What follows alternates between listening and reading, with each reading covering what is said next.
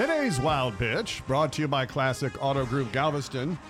The NFL Combine wrapped up this past weekend. Prospects displayed their skills in front of NFL teams to improve their draft positions. They also had to answer a lot of questions that seem to get more personal and bizarre each year. Some examples from the past include a player being asked, What color is chocolate?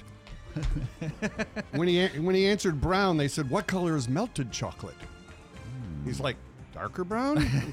Another player said he was talking football with a team when all of a sudden they randomly asked, browser panties.